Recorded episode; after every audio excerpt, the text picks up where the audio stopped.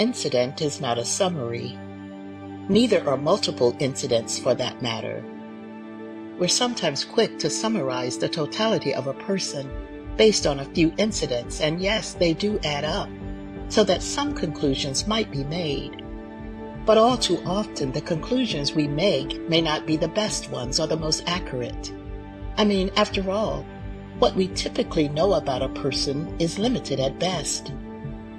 When I heard him or her say this or that, or when they did this or that, I knew right away what kind of person they were. Oh my goodness.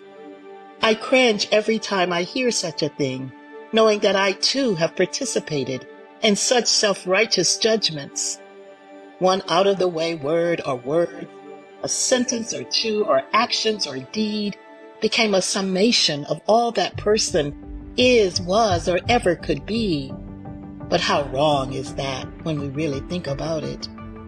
I'm glad God doesn't look at us that way, that God doesn't see and hear us with a bent towards separating God's self.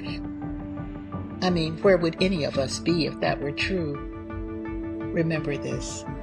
An incident, though valid, is not a summation of the whole story.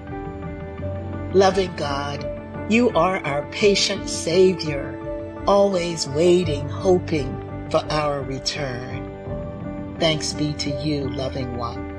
Amen. Join us Monday through Friday as we walk together and see where this season takes us.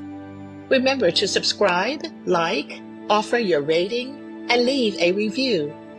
If you resonated with today's episode, Consider sharing it with a friend to bring them a moment of reflection.